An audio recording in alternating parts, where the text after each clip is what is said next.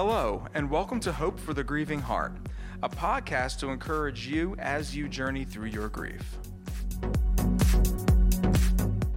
Welcome to another segment of Hope for the Grieving Heart. This morning, I want to expand a little bit on a thought we started, oh, just a little while ago, on when we are in grief, how do we pray? Now, Kimberly Carroll has written the most marvelous article, and I want to share some of that article with you this morning. You see, you and I, as spiritual beings, when we experience grief, that doesn't make us less of a Christian. It makes us Christians who are grieving, who have lost someone that we dearly love. You see, it's not a sign of weakness, but rather the symptom of a breaking heart. And everything you're feeling is warranted. I mean, it doesn't, grief doesn't go away overnight, doesn't go away in a week. Grief is with us for a while. You see, the disappointment and heartache are incredibly painful. Our emotions are natural response to what I'm going to call a traumatic loss. Don't bury it under the cliche. And as Christians, we, we are given to a number of cliches. You know, fake it till you make it kind of thing. No, it's not. You you go through it. It's it's it's a process. It's a journey. It's a valley. It's it's ups and downs. and lefts and rights. And don't put on a show to pretend that everything is fine. May I just share with you, let your grief speak for you. Don't bury it, don't hide it. Let it speak. Find someone, maybe a therapist, a pastor that you trust. Join a support group. Have coffee with a trusted friend, underline trusted friend. Choose a healthy activity, journal, and we have a dear friend.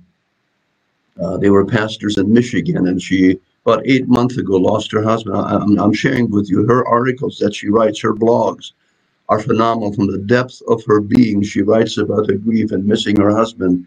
And I share with you those are the kinds of things that people that we need to surround ourselves, valuable allies in this journey of grief.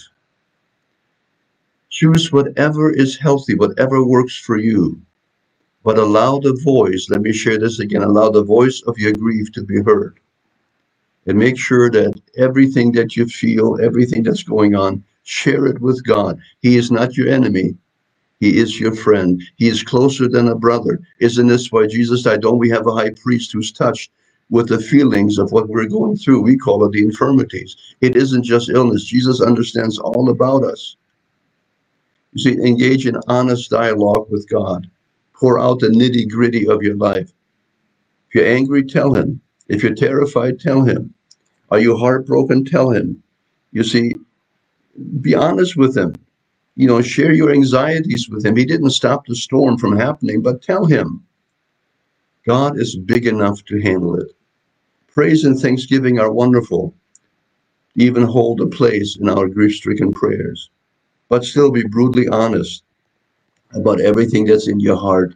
God already knows and God has already seen it. It is healing for your heart to let it out. It opens up your relationship with God. Honesty is always the best policy. After all, authentic and intimate relationship with us are what God desires most of us. Invite him into your pain and begin sharing your grief with him. Yes, even today. Here's what it says in Psalms 116 verses 1 through 2. It's the New Living Translation. But here's what it says I love the Lord because he hears my voice and my prayers for mercy, because he bends down to listen. Understand, he bends down, he bends low to listen. He wants to hear from you and I.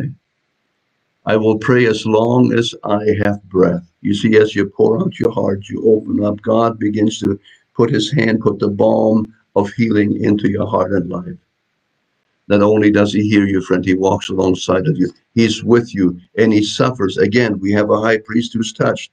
He's not just aware, he's touched. He has experienced what you and I are going through. He knows the depth of our pain. Dr. Gregory Boyd, in a, in a little book, is written, Letters from a Skeptic, but he says this Jesus suffers with us in our sufferings. That's how he heals us from our sufferings.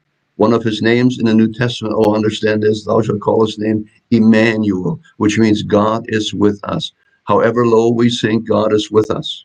He's at the bottom of, of, of our life. We are at our lows. He is waiting for us there.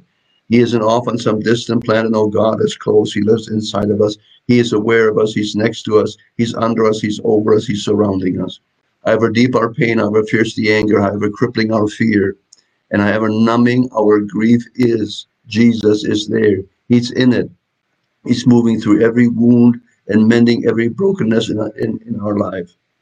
When it feels like grief has ripped the very life out of you, He is right there, witnessing our sorrow, holding our arms, and taking His pain upon Himself. God in Christ provided a way for us. You see, He doesn't just sit on the throne of heaven. No, He sits in us. He's aware of us. He's with us. My prayer for the churches that we allow people to grieve and be authentic and not force them to embrace worn out cliches that don't work.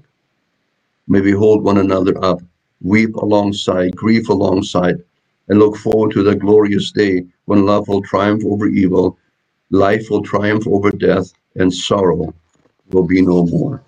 Friends, God bless you. Have a great day until we have a privilege of sharing with you again. Take care. Bye bye. Thanks for listening to this podcast of Hope for the Grieving Heart. Until next time, remember, there is always hope.